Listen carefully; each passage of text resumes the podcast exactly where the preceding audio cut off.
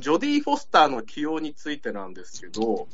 はい。当時はその告発の行方でオスカーを取ったばかりのジョディ・フォスターなんですけども、初めからそのクラリス役をやりたいと熱望していたと。で一方でデミ監督は最初このミシェル・ファイファーを考えてたらしいんですよね。おー。ただ、ミシェル・ファイファーは、この脚本がちょっと残虐すぎるということで、まあ、NG になったということです。で、まあ、諦めないで、ジョディ・フォスターはなんとかこの PR してですね、まあ、あの、この、えー、デミに会うときにも歩いてくるジョディを見て、心変わりをして、まあ、彼女に決めてと、決めたと。小柄だが、えー、お股で歩き、意志の強そうな顔立ちを見て、えー、最終的に決めたというところですね、ジョディ・フォスターの起用については。うん最初はね、違ってたんですね、ミシェル・ファイパー。ちょっとミシェル・ファイファー、うんもしこの役やってたら、うん。ミシェル・ファイファーのイメージもすごいこうん。う、ね、ガラリと変わるうん。感じになってたような気もしますね。なんかやっぱちょっとミシェル・ファイファーってちょっとものすごい色っぽいじゃないですか。うん。はい。だからこういう役をやってたら、またちょっと、ああ。ちょっと後のキャリア変わってそうですよね。キャリア変わってる気もしますね、なんか。うんうんうん。ミシェルファイファーだとエロすぎるな。エロすぎる気がしますね、ちょっとね。うんああのバランスが絶妙なんだよな。うーん。あのうん言ってみれば。っていうふうに、まあ、出来上がったやつ、見ると、う見ん。そういうふうに思う思うな。また、ミシェル・ファイファーだと違ってたのかもしれないけど、どうなんでしょうね。うんなんかね、あの、ミシェなんか、ジョディ・フォスター嫌がったんでしょ？もうその次のやつ出るの嫌だっつって。ああ、ハンニバルにはそうですね、もう出ないっつって、ジュリアン・ムーアが出ましたよね。えあ、そうなんだと思って。ノリノリだったのに、ね沈黙はすごい出たかったけど、実際出てみて、あ、これ違うなって思った。ー どどうなんでしょうね、もう、えー、次のはもういいど、どういう理由で断ったかはちょっとじゃあこれ言いましょううかね。なんかありましたっけ？あの、ジョディ・フォスター自体がほら、誕生する前にお父さんと離婚してしまって、お母さんがね。うんうん。で、母親が手に職がないんで、あの自分の子供を子役として売り出したら、その世間の注目を浴びちゃったっていううん。流れになって、で、あの、うん。コパトーの CM で子役やったりとかですね、あとタクシードライバーの少女娼婦、うん。あとダウンタウン物語のギャングの娼婦、でまあね、そういうので一部のマニアからロックオンされてしまって、うん。うん。あとイェール大学在学中にあの熱狂的ファンから狙われて、でしまいにはストーカーの一人からあのレーガン大統領を狙撃しようとして筆記を引こうとするっていう流れになっちゃってたじゃないですか。であの女性軽視されていた社会と戦いながら女性を物として扱わない殺人鬼を倒すっていうクラリス役のキャスティングってそのお父さんがいなくて強靭にしか愛されなくて男性を愛せない彼女にとってはかなりハマり役だったっていう。ただあのちょっとごめんなさいね、先に続編の話しちゃいますけど、あの続編のハンニバル第二次大戦中に飢えてた逃亡者に妹を食われたことで、その復讐として人を食うように設定になってるらしいんですよ。で、ラストでですね、クラリスがですね、お母様のおじっちを妹に譲ったの。だったら諦めることはないわと、乳房を差し出してレクターが吸うっていうシーンがあって、で、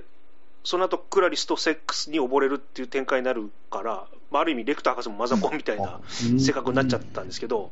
で、これって、あの、原作者のトマス・ハリスがジョディ・フォスターに惚れちゃって、うんそう。で、ジョディをクラリスに意識して、レクターを自己投影して、クラリスとの恋愛を描いちゃったんですよね。あの、ハンニバルって。でも完全にそれがファンレターみたいな作品になっちゃったんで、さすがにこれはって言って、ジョディ・フォスターも演じるのを拒否したっていう、へえ。なるほど。うんうん。キモいと。どこまで行っても気持ち悪いファンにつきまとわれるという。変な男に取り憑かれるんだな。羊たちの沈黙見たらね、うわ、ジョディ・フォスターすげえ魅力的だなって思いますよ。もうんうんうん。うん。ううん。その、なんか、うん。かわいそうだね。俺もそのキモいやつの一人だな。あのー、羊たちの沈黙出たばっかりのジョディ・フォスターのインタビュー。あります、あります。言ってますね。あの、もし続編が作られるとしたら、で、また演じてみたいわね。クラリス役がとても気に入ったからと。今までこういう役がなかったのだけれど、何か彼女をとてもよく理解できたと。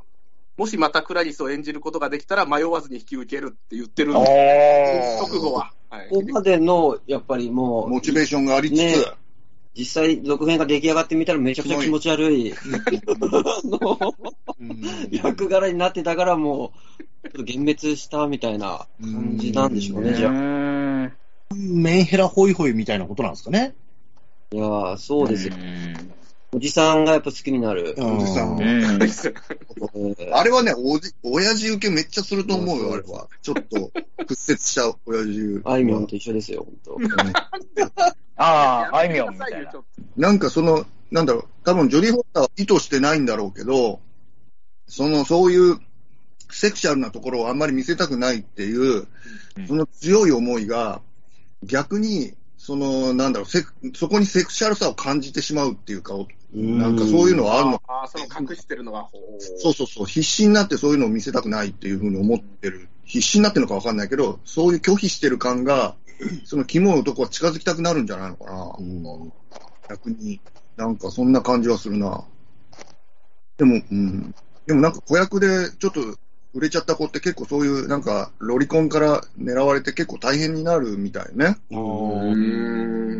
その、なんだ、売れナトナタリー・ポートマンとか、そういう結構ひどい目に遭ってるでしょ結構いろいろとね。えー、おうん、エマニュエル・ボーヤとかもですかね。エマニュエル・ボーヤもそう。うん。いや、でもすごいです。だからその続編の時に違う女優さん出てきたじゃないですか。そうですね、ジュリアン・ムーア。ジュリアン・ムーアですかね。ジジュリアン・ムーアだと、俺としてはやっぱりちょっとどうしてもジョディ・フォスターの印象が強いからかわかんないけど、ちょっと色っぽ,、ね、色っぽすぎるっていうか、うん、いやすげえ美人なんだけど、色気出さない、私は出しませんみたいな感じにしてんのがいいんだよっていうふうに思ってる。ああ。もともとの原作に近いのはジュリアン・ムーアの方が近かったかもしれないね。わかんないけど。ああ。ミシェル・ファイファーが良かったっていうふうに。うんうんうん、そうですね。なんか、やっぱり。は、ちょっと色っぽさのある知的な女性みたいな。うん。うん。のが良かったのかもしれないけどね。あと、じゃあ、すみません、ジョディ・フォスター以外だと、アンソニー・ホプキンス関係で言うと、はい。えっと、アンソニー・ホプキンス、まあ、えっと、母国イギリスでは評評役者として評価を得てたんですけども、アメリカでは当時知名度が低かったと。で、うん、ロンドンでの舞台の公演中に脚本を送るという連絡を受けました。で、最初はまあ子供向けの映画だなと思ってたんですけども、脚本を読んで自分の人生を変える、えー、一生に一度、えー、あるかないかの役どころだといったところを思ったと。で、なぜかレクターがどういう人物か理解できた。どう演じれば良いのか分かった。うん、えー、我々の心の暗部を具現化した人物だと直感的に思った。うん、えー、人間の暗部に惹かれる、えー、最も創造的な部分だから。うん、精神の暗部を否定すれば人生はつまらなくなる、えー、蓋をすることはできない、ということを語ってます。あと、デミ監督はですね、そのエレファントマンのそのドクター・チーブス役を見て、えー、ホプキンスに、えー、この役を決めました。で彼は善人だよと、えー、ホプキンスが問うと、えー、レクターにもそういう面が欲しいと答えてます。うん、えー、情け深い男で人道主義者、長期の中に善意が、えー、潜んでいるというようなことを、えー、言っています。はい。いや、ハマり役だったんですよね。うん、そうですよね。すごいよね、迫力。いや、面白い、ね、顔面力。すごいですね。本当に瞬きしてる。ないし、うん。もう捉えられてる人なんだけど、一番最低の身分なわけじゃないですか、囚人って。はい。でも、はい、の見直した時にさ、あの、上院議員と会う時にさ、あの、なんか空港のなんか格納庫みたいなところでさ、うん、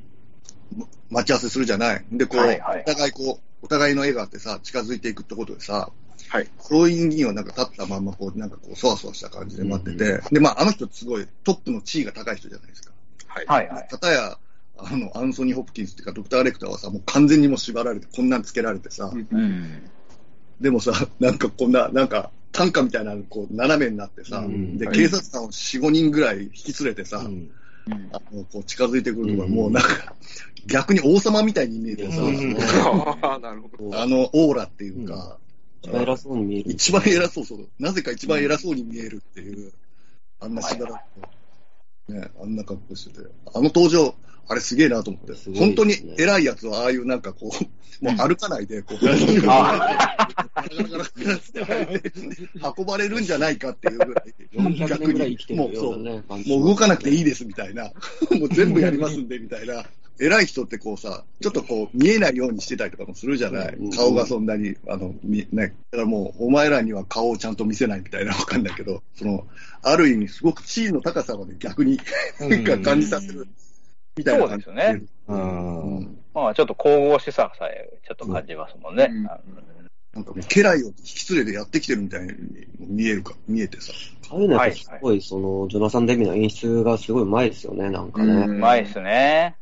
牢屋に入れられてんだけど、ものすごいだだっ広いところでさ、うん。なんか貴族っぽい感じ、ね、そう、優雅にこう本かなんか読んでさ、なんか、なんかそう、王様になんか謁見に来たみたいに見えるじゃない、クラリスとかもなんかね、ある意味違う見方するとね。すげえなって思って。警官がね、その、レクター博士を警備してる警官が本当に護衛のね、そうそうそう。がね、そう月の人みたいに見えるんですよね、そうそうそう。すごい。だから、それはやっぱこう、アンソニー・ホップキンスが持ってるそういう、なんオーラって言ったり、うん、その舞台俳優としての存在感とかそういうのとかも、出てるのかもしれないですよね。これだから、刑事グラハムの時とかだと、あの、ブライアン・コックスでしたよね。はいはいはい。あれやっぱちょっとイメージがちょっとやっぱ違いますよね。その、アンソニー・ホプキンスとはだいぶ。違いますね。まあでも、あれはあれでちょっと危ない感じ出てましたけどね、ブライアン・コックスの。ちょっとね、ヘビみたいな感じの、なんか、しなんかね、頭はめちゃくちゃ切れるけど、性格はすごいいやらしい、なんか、感じしましたよね。あれもあれでちょっと面白かったですけどね。そうですね。銅と性で言うと、銅の狂人の方でしたよね。うん、なんか、アンソニー・ホプキンスは性とか、動かないけど、すごい動いてきそうな危なさを持ってましたけど、うん、ブライアン・コックスは結構終始動いて、面白い表情を作って、脅かしてくるみたいな感じで。イグ、タモリがね、イグアナの真似してるタモリみたいな。あれが、ブライアン・コックス。ブライアン・コックス。これイグアナの真似をしてるのがずっと映ってる。それを見て楽しむみたいな。この天のご飯っていうのは、まあ、その、名作としてこう比べられるいややっぱりあの、羊たちの沈黙の方が面白いですけどね。えっと、羊たちの沈黙の前に撮られてたレクター初登場映画ですよね。うん、ケージ・グラハムというので、同じプロデューサーでもう一回撮り直して、レッドドラゴンっていうタイトルで撮り直してて、同じ話なんですけど、やっぱケージ・グラハムちょっと難しいというか分かりにくくて、好きな人もいっぱいいるんですけど、私ちょっと見づらいなと思っちゃいました。えー、言葉が難しかったです。まあ。言葉難しいですね。あと、あの、犯人がちょっとよく分かりにくくて、なんかなんなんだろう、レッドドラゴンもう一回見て、ようやくこう分かったみたいな感じがありますね。ケージグラハムはケージグラハムで好きな人もいっぱいいるし、あの、かっこいいシーンいっぱいあるんですけど、アンソニー・ホップキンスのなんかあのエピソードで、あの、ロバート・デ・ニーロの、デ・ニーロアプローチをちょいちょいバカにしてるっていうのをなんかで読んだことがあって、こう、役になりきるっていうのはちょっとダメだよっていうのをいろんなインタビューでその、まあ、危険性も含めて、戻ってこれなくなっちゃうぞっていう。はい。なんで、その、じゃあなん、どうやってあなたは役作りしてるんですかみたいなインタビューで答えてたのが、まあ、とにかくシナリオを読み込むと。うん、で、羊たちの沈黙とか、そのハンニバルとか、レッドドラゴン出てるんですけど、ざっとカウントして200回とか250回は読んでると。読んでるうちに喋り方とか立ち居振る舞いとかが、あの、入ってきて自然に、あの、その役を演じることができると。あこう、なんか、メソッドとしては似てるようでちょっと似てないんですよね。あくまで脚本からしか出発しないと。うん、その役の周辺情報とかを勝手にあの読み込んで同じ行動したりとか、ご飯いっぱい食べたりとか、そういうことはしないよと。ということで、だから、まあ、あくまで脚本をちゃんと読みますということでしたね。今回、そのやるにあたってインタビューとか見たら、やっぱりそういうことを答えてて、えー、すごいなと思いましたね。そうですね、芝居というものは作り事であり、その要素はすべてシナリオの中にあるということが持論であるってことですかね。うんなんかでも、まさに今の話って、ちょっとこの映画の本質というか、あのちょっと理解しがたい人物。で、それをこう想像、その人の犯人の感情っていうのをこう推測していく、推理していくとか、まあ、まさに自分の中におろ落としていくっていう作業とすごい似てるなと思いますよね。ファイリングというか、やっぱそこに取り込まれちゃ危ねえぞっていう話ですよね、映画自体。うん、そうですね。元の人格がね、よくわからなくなって、なんか、竹中直人みたいな感じになる、そうですね。やっぱり。危ない。危ない。あ、レニーラー危ない。えー、優れた。ジョーカー役の人も、その、ああ、本当ですね。なんか、そういうような、なんか噂があるじゃないですか。ね、一説にはね。ね、本当のところはわかんないけど、もちろん。うん。まあ、役に入り込みすぎて、ちょっと、正気を失ってしまったというお話がありますもんね。うん、そうですね。だから、ちょっとね、やっぱり役者をやってる人とかは、そういう経験とかもいっぱいあるのかもしれないですね。うん、お芝居とかがね、終わったらちゃんと現実に戻すための何か期間も必要でしょうしね。逆洗脳的な、なんか。逆洗脳的な、え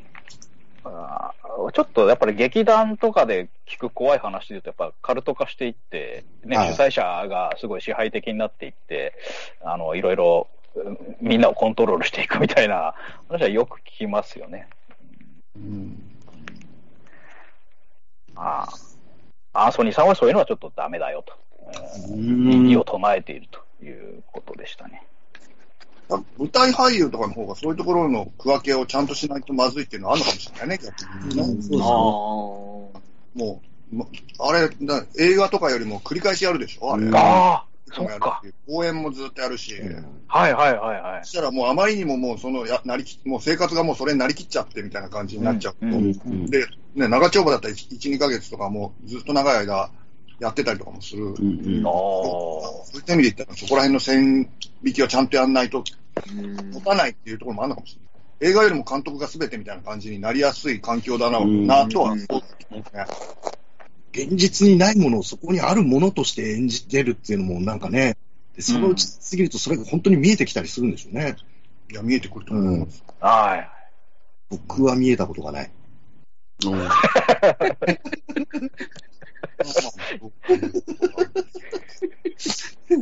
よかったですよね。ななんか階段の話とかもさ、ずっとしてたらさ、やっぱこう、そうなりやすかったりもするでしょありますね、だからこそ、しっかりこう、線引きができる人じゃないと、そうなんですよね、本当に危ないですね。危なそうではあるよね。ロックさんはちなみになんかこうリセットする方法とか、一旦生活とか現実に戻す何かこう、あるんですか？ルーティンみたいなやつは。いや、これね、僕だから本当に今最近それがちょっとやばいというか、どっちがその、ね、現実なのかみたいなのは、本当ちょっと分かんなくなってきてるというか、うん、境目があんまなくなってきてますよね。あだからす本当の素になる時っていうのは、うん、最近気づいたけど、近所のセブンイレブンに行く時だけですよ。およかったですね、セブンアイ・ホールディングスがあって。そうですね。ただ、本当に素になったら人とお話ができないんですよ。そこのセブンイレブンの店長が、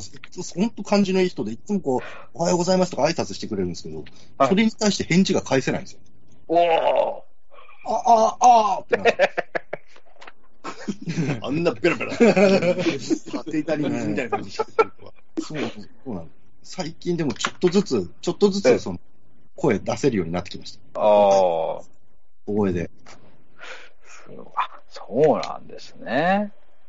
特にね、やっぱり、あの、ロックさんはね、こう、人気が出て、こう、売れれば売れるほど、その、怪談師である時間もすごい長くなって、怖い話してる時間がね、どんどんやっぱ増えていってるから、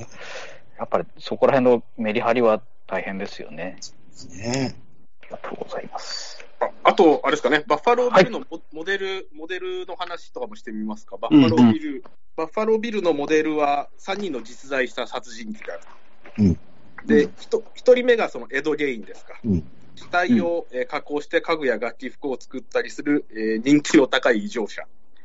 映画最古のノーマン・ベイツのモデルでもあり、ちょっと私は未見なんですけど、漫画ゴールデンカムイのエド、エド・ゲイン君ですエド・ゲイン君ですね。はい、エド・ゲイン君。モデルのまんまということなんですけど。それが一人と、あともう一人がテッド・バンディ。えー、偽のギプスを腕にはめ、女性の同情を買う手口で、ということが、まあ、イコールであると。あともう一人が、ゲイリー・マイケル・ハイドニクという殺人鬼で、えー、地下牢に女性を監禁殺害と、えー、母親が黒人と不倫、えー、父親からはひどい黒人蔑視の教育をされると、えー、精神を病んでいると。で黒人女性ばかりを集めて地下牢に監禁、えー、自分の子供を産ませようとしたということで、この3人の殺人鬼から、このバッファロービルというものが、えー、構成されているというようなことなんですかね。あいろんな要素がね、入ってますよね。なんか、あとはなんか、ヘンリー・レイ・ルーカスっていう、すごい、ぱい殺人の余罪があるんだけど、牢屋に閉じ込められながら、自分の犯した、あの、殺人をちょっとずつ教えて捜査に協力する代わりに罪を軽くするみたいな変な交渉してた殺人鬼もいて、多分それもちょっと入ってんのかなっていう気はしますね。ね大体でもなんかちっちゃい頃に変な目に遭ってるんですよね。うんねかかわいそうというか。うん、そうね。そうですね。ね犬をね、やっぱバファロービル飼ってるのがいいんですよね。またね、ちっちゃいね。プレシャス。かわいい。ね。犬飼ったらもう絶対プレシャスって名前つけようと思いますよね、あれ。プレシャス。プレシャス。プレシャスプレシャスそうね。またあの、プレシャスがね、助けてって言ってる時にね、ワンとかって言ってね、助くんだよな、なんかわかんないけど、可愛いね。女の人必死になって助け求めてるのに、バンとかそうだよな、みたいなね。なんか知んないけど。最悪だなと思って。あの悪い殿様がなんかね、可愛い子犬とかね、こう飼ってたりとかね。そそクソ生意気になぜか見えてしまうんだよね、プロセスがね。なんかでも、可愛いですよね。可愛いですね、あれ。まあ、殺人鬼、連続殺人鬼がなんかこう、そうやって見てて、こう、なんだろう、そういう注目されるようになったのって、あの映画からなのかな？あそんな。エドゲインとかそういうのって、そんなにこう、日本ではメジャーではなかったようなそうですね。PR キラーものだと結構走りじゃないですか。そのサイコとか、そこら辺まで、えー、から、選手の沈黙までは、空白結構空白なような感じがしますけど、どうなんですかね？まあ、ブームというか、こう取り上げられてすごい話題になったのは、羊たちの沈黙以降のような気がしますけどね。意外と邦画ではありましたよね。あの、そう、牛光の村とか。あの、海の政治的な。そうですね。やつとか。復讐するは割にありとかね。はいはいはい。その、あそのアメリカのその映画のそういう、なんつうのかな、あの、営林じゃないけど、そういうのがこういうのはやらない方がいいみたいな感じで企画が通りにくかったっていうことなのかな。どうなんでしょうね。うん宗教的な問題もあるんですかね。なんか、あんまりその残虐なものとか。あんまりこう、公にしないようにしようっていうふうになってたのか。まあ、ホラー、ホラーで考えたら結構いっぱいありそうな気もしますね。うん、考えたら。もうそれこそ。でもそれはファンタジーみたいな。うんうん、そうですね。うん、感じだけど。あくまで生贄とかも含めたりしたら、そう、ねうん、ありそうな気はしますけど。でもこう、そういう怖い映画ってさ、やっぱ、その、追われる人に感情移入するっていうのはもちろん必要だろうと思うけど、その追う側っていうか悪いやつにもちょっと感情移入できたら、あの、すごく深みがあって面白いよね。うん。だから、俺はなんかその、バッファロービルの、いや、皮を剥いで女になりたいとは思わないけど、うん、なんかこう、ああいうことをやってるのって、なんかすげえなっていうか、うん、な、あ、違うな。やってることじゃなくて、その根本にあるものに、何か俺はすごく感情移入できる部分が、なんかあんのかもしれない。そういう、なんか、こう、変身願望で、こう、なん、なんかこうやりたいとか、こう、一人でこう、も、うつうつとした、この中でこう、何かを作、作り、作ろうとしてるのかなとか、なんか、まあそういう意味で言ったら、その、だ、人間のダークな部分っていうか、うんそれは多かれ少なかれなんか誰もが持ってるようなものをなんか根本は表現してるんじゃねえのかなとか思ったりするから、なんか魅力的に感じるのかな。まあ単純にそのエロとしてはその女を捕まえて好き放題してみたいっていうような気持ちがひょっとしたらどっかにあるの。なんかその人を、人を支配して、その高揚感を得てみたいっていうふうに思ってる部分がどっかであるのかもしれないし、とかっていうふうに思ったり。うんそうですね。とか、ね、とか、とか思ったりとかもするんだよ。なんか、ところどころで見てて。結局、その、誰にでも変身願望だったり、その創作意欲なんていうのはあるわけで、うん、むしろそれは、それこそね、芸術の方に向いたりとかすれば、社会で評価されるんだけど、うん、その根底にあるものは誰しも持ってるけど、それが、間違えたね、社会的にちょっとそれはっていう方に向いちゃうと、まあこういうケースになる。ただ、それを深掘りしていったとき、その根底にある感情は誰しもが共感できるぞっていうものを映画で提示しちゃうっていうのは当時、ちょっとね、実験的というか危険なあれだったのかもしれない。例えば、その、サイコとかだったら、その、なんだろうな、男、その、なんかおばあ、お母さんの格好にな,、って人殺すってやつには、もう完全なもうその、なんか、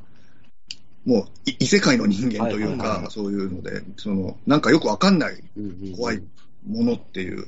そ、描いて、そこの人間っていうものは描いてなかったじゃないですか。うん、そういうのはここで始まったのかなとか、うん、あまあ、前からあったのかもしれないけど、流行ったっていうか、うん、ブレイクしたのはここから、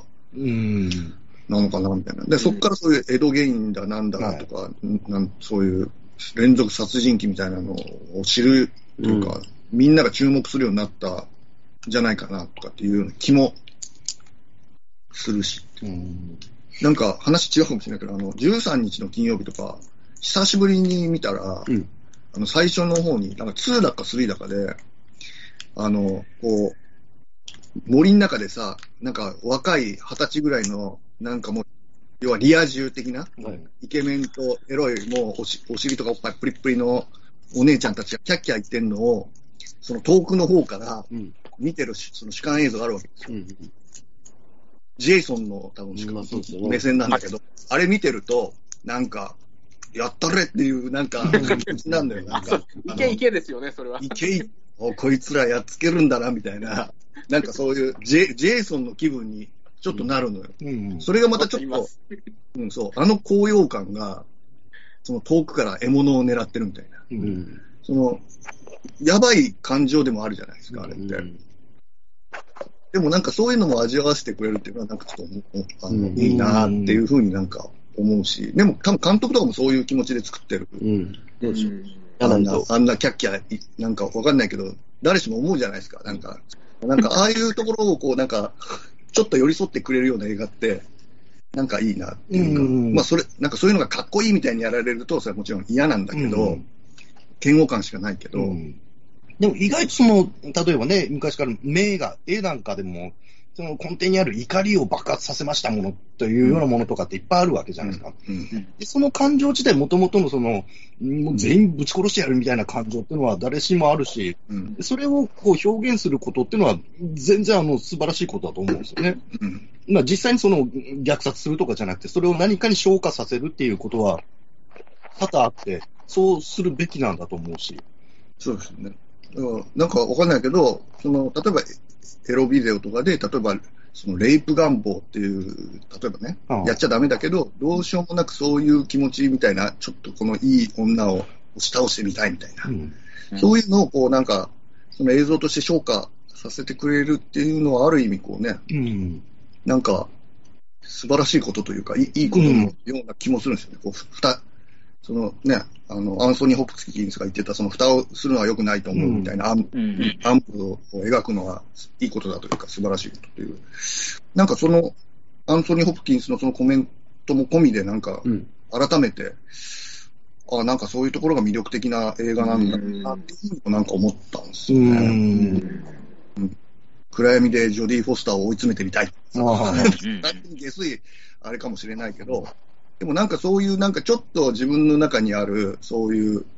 下数買ったりとか、なんか良くないところっていうのをちょこっと見せてくれるっていうのはすごくいいなって思ったりします。見せ方がいいかもしれない。はい。あとね、僕ちょっとこれ、あの、原作とかに書いてあるのかわかんないんですけど、ずっと気になってたのが昔からあの、バッファロービルっていう名前、もともとはその、西部開拓時代に実在したガンマの名前じゃないですか。うんうん、これをこの殺人鬼が名乗ってるっていうのは、なんか理由があるんですかね？なんかあるんですよね。なんかそれは多分。ちょろっと解説してたような気が皮を剥ぐからバッファロービル。そこから取られてるってことか。のはずですね。多分 FBI とか捜査側とか、そのマスコミ側が勝手にこう、つけてる。あだ名っていうか。ちなみにこれ名前関係で言うと、僕は、やっぱり、あの、羊たちの沈黙っていうこのタイトルが、うん。やっぱすごいこう意味ありげなんですけど、いまいちこう意味が分かってなくて。はい。あれってなんかこう劇中でちょっと喋ってるシーンもありましたよね。そうですね。あのー、クラリスが、えっ、ー、と、お父さんが亡くなって、警察官、地方の警察署長だったのかな？お父さん亡くなって、孤児院に引き取られて、引き取られた先が孤児院じゃなくて牧場か。うん、えっ、ー、と、個人経営の牧場で、要するに、まあ、土地区とか土佐とかがすごい行われてて、えー、それで羊たちが殺される時の悲鳴とかがずっと残ってると。で、一回、その逃げ出して、馬を連れて逃げ出して、保護される。ね、子羊子羊か。あ、子羊、あ、ごめんなさい。原作がね、馬だったんですよ。子羊を一頭だけ連れて。あ、逃げて。それで、えー、羊たちがまだ心の中で泣いてるから、それを沈黙させるために事件を解決していくみたいな、ちょっと、あの、設定があって、それをレクターとの取引の中でちょっとずつトラウマを話させていって、で、それの解決に導くにつれて、そのだんだん明るみに出ていくという、うんうん、それで羊たちは沈黙したのかっていう最後に電話で問いかけがあるという流れだったと思いますね。そういうことか。え？俺知らなかった。あ、でもこれなんかセリフの中でちょこっとしかね。そうなんですよね。わからないと思う。いまいちちょっとタイトルがやっぱずっとなんかどう、どういう意味なのかなとか、で、言ってるのを聞いても、いまいちちょっとわからんなと思って。うん、僕は分かってます。なんかあれなんでしょ？あの、結局、その、とかつけてほしいんだよな。その、多分ドドクター・レクターは、そのクラリスのすごい深い話っていうか、ものすごい濃い話を、やっぱ、そういうコミュニケーションを取りたがってたんじゃないの？で、それが多分ちょっと、わかんないけど、セックスにも近いような、その相手のことを深く知るっていうか、多分か彼にとってこのプレイの一環でもあったんだろうし、なんかそういう、なんだろうな、誰とも喋ってないからかもわかんないけど、そういう話がしたかったんじゃないのかな。だからすごいコミュニケーションが、すごい、そのそんなにパカパカ合ってる関係でもないのに、その多分誰にも話さないようなことを、多分クラリスから聞き出したっていう、聞き出したいっていうのも、うん、そのレクターの中にあったんじゃないの？そうですね。欲多分欲望なんだと思うんだけど。交換権でお前の、かあの、引って言って、クラリスも多分、このままレクターに会うのは危険だって分かってるけど、やっぱりレクターにしか話せないことがあるから、会いに行ってしまうみたいな、そういう関係になっていくんですよね。なんか、そう捜査とは、捜査の情報を引き出すという、その表のラインと、自分のトラウマをこう解消していくという、その裏のラインみたいなのが同時にこう走ってる感じですよね。そうですね。おや、なんかその、本物偽物とかじゃないけど、うんうん、クラリスが、その、親、私のお父さんが死んだのみたいな、これが辛い話なの。辛い話。うんうん、一番嫌だったのは何だって言われたときに、そう言ってきたときに、うん、そっかって言ってうん、そこじゃまだないんだよなっていうふうに多分思って、で、もっと違うエピソードっていうのが、その羊がを助けようとしたけど、助けられなかったっていうのが、もっと深いところにある死んだかったっていうので、そのえーと、バッファロービルが女の皮を剥いで服にするっていうのは、そのクラリスでいうところの、そのお父さんが死んじゃったのっていう、そこ止まり。で、もっとその奥のところにもっとなんか違うものがあるんじゃないかなみたいな、っていうところまでそのレクターは洞察してるっていう。うああそうですね。だから事件も似てるんですよね。と土地区っていうのと、あと人間の皮剥いで物を作るっていうのが似てるから、犠牲者の女の子たちをやっぱ羊として捉えて、た今度は助けるっていう、そういったちょっと二重の意味も入ってるんじゃないかなというのがありますね。そう考えてやっぱレクターすごいですよね。すごい。欲望を描いてるから、なんか俺はぐっとくんのかもな、その、いろん、その出てくるやつらのな。ん。か、それはちらっとエロい目で見るっていうコミックとか、あわよくば口説こうとしてるドクター・チルトとか、わかんないけど、なんか。あとはやっぱ、人に話したくはないものを、やっぱ、レクターは、それを一番知りたいみたいな。いろんな人間の言いたくない、そう。心の、こう、自分の中で秘めときたいものを俺は知りたいみたいな。ド S です。いや、そうなんですよ。だからやっぱゾクッとくるんですよね。ド S なんですよ、なんかそういった意味で言ったら。